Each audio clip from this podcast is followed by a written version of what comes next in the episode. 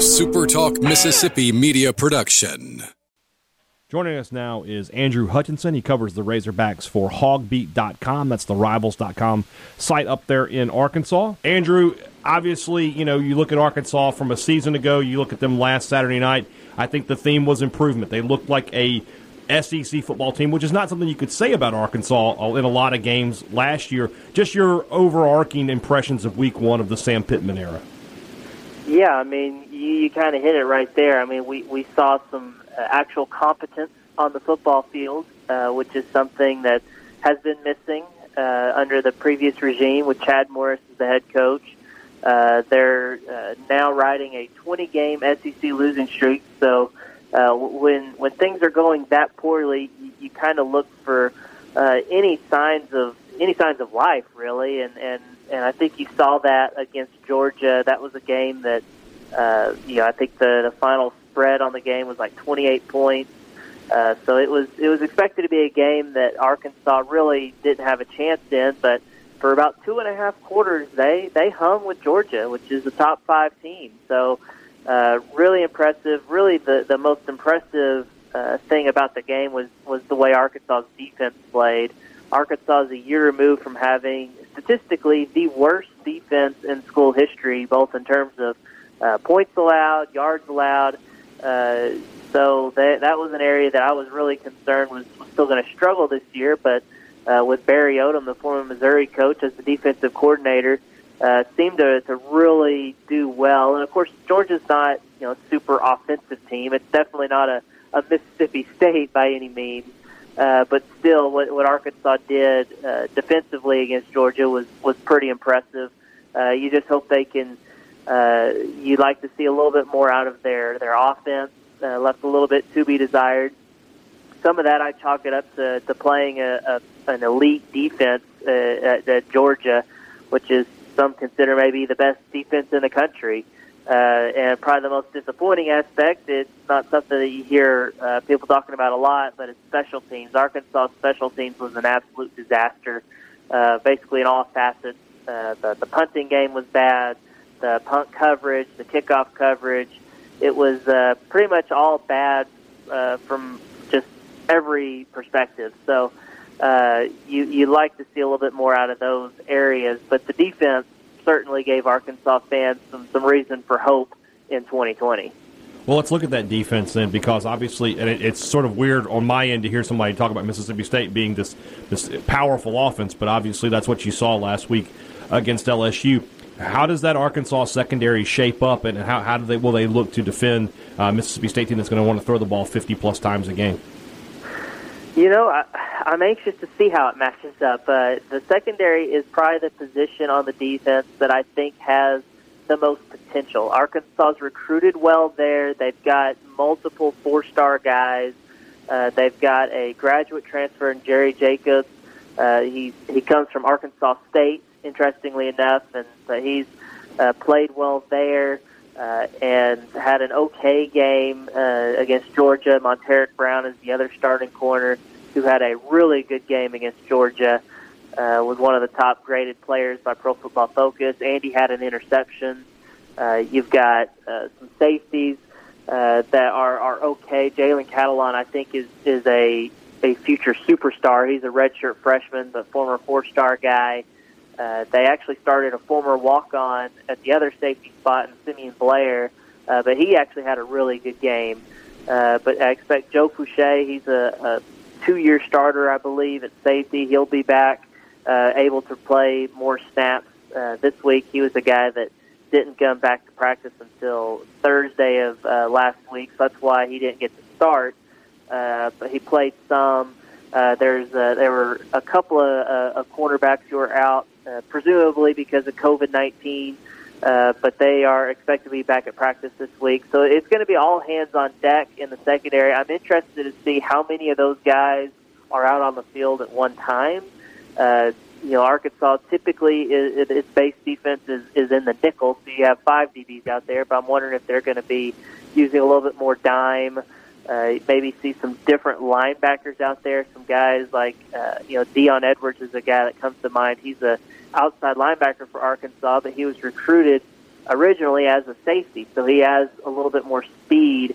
Maybe you see him out there opposed to a Grant Morgan, who is the starting middle linebacker against Georgia, who is a very instinctual player, has really good instincts, can make tackles and everything, but no one's ever accused him of being very fast. So I'm interested to see what kind of the personnel looks like for Arkansas's defense against Mississippi State. I'm anxious to see what Barry Odom draws up. And then on the other side of the ball, Feleipe Franks comes in. Again, he's a guy that when I've seen him play, I don't think he's going to lose you a lot of games. He's very, he's very solid and very calm under center. Rakeem Boyd is one of the best players in the SEC, in my opinion. Do you like Arkansas's chances of being able to run the ball successfully against this MSU defense? I do. It was a little concerning how poorly they ran the ball against Georgia, but again, that was an elite top-of-the-line defense that Arkansas is probably not going to see again until maybe they play Alabama or something. So I think there's going to be a little bit more room to run against the Mississippi State defense. Mississippi State is not they're not terrible by any means on defense, but they're not a Georgia. So I do expect Rakeem Boyd to get involved.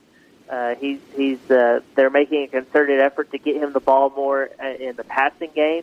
He caught several passes against Georgia. He wasn't able to do a lot with it, but it's going to be interesting to see if maybe he can get out in some space, get out in the flats, maybe catch some passes there.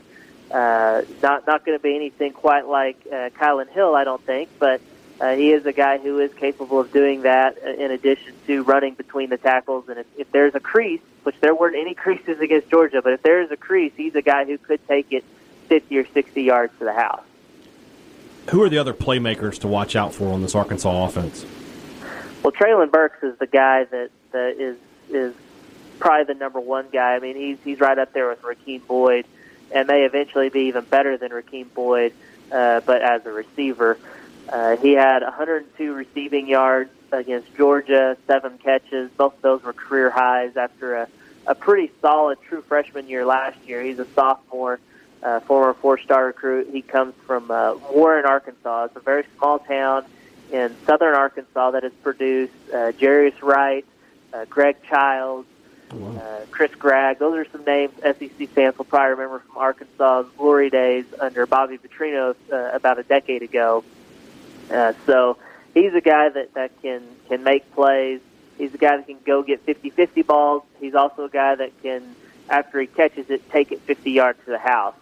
Just a really big, physical guy. I think he's like 6'3", 230.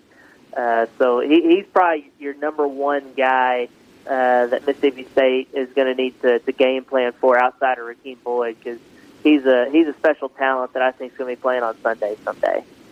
What's the offensive line look like for Arkansas? It's a work in progress. It's going to be a lot bigger than what Mississippi State saw last year. With Sam Pittman being a former offensive line coach, he's a guy that likes big guys, and I think the offensive line across the board, the entire offensive line unit averaged about 15 extra pounds gained over the offseason, with several of those guys gaining a lot. I mean, Ricky Stromberg is the guy who started almost every game at left guard or right guard last year as a true freshman, listed at 266 pounds. You can't be 266 pounds and play guard in the SEC. He's now listed, I believe, around 310, 315. So much more like he looks much more like a SEC lineman. He's now playing center. The left tackle, Minor Cunningham, he kind of struggled against Georgia, but he was a guy who played at 290 last year at left tackle. Now he's 325. So these are guys that have put on a lot of weight, but again, it's still a work in progress. One game into the Sam Pittman era. They didn't get much. They didn't open up very many holes. They didn't give up a ton of sacks or anything, but Feleipe Franks was definitely had to move around in the pocket against Georgia. But again, that's a Georgia defensive line that's pretty good. So I think the offensive line will look better this week. But again, it's still kind of getting things sorted out, and I'm not sure if they're going to use the same five or if they may sub some guys in, try different pieces. But I expect that unit to be a lot better by Week 10 than what it looks like in Week 1 and Week 2. So what's the game plan then for Arkansas this weekend? How do they try to take a victory here in Starkville? I think it starts with the offense actually moving the ball and sustaining some drives. I mean, I talked about how great Arkansas's defense played against Georgia. Really, the thing that just kind of where it started unraveling was in the third quarter when the defense was just on the field for way too many plays. I mean, they were on the field for 93, 95 plays, something like that. If you include special teams, I looked it up on Pro Football Focus, 6 of the 11 starters were on the field for at least 87 snaps. And that's just not a winning recipe, especially when you're going against an offense like Mississippi State that's going to put a lot of pressure on the secondary. Guys are going to be running a lot. So really the best way to defend that is going to be keep those guys on the sideline, and that's going to require running the ball well, sustaining drives, converting third downs. That's going to be just instrumental for Arkansas to have any type of success this weekend is being able to move the ball on offense. And then also on defense, they are getting some guys back in the secondary this week. I expect them to rotate a little bit more, keep guys a little bit fresher, so that way they don't wear down. And then finally, the special teams. They just have to be average, because they were just awful, and that also helped Georgia in the field position game. I mean, it seemed like Georgia was starting on the 40 or 50 pretty much every series. So, gotta have better special teams play. But I think the main key is offense, the offense sustaining drives and keeping the defense on the sideline. Oh, yeah, I agree with that. 100%. Thanks again, Andrew Hutchinson, Hogbeat.com. Appreciate your time, and thanks for joining us today. A SuperTalk Mississippi media production.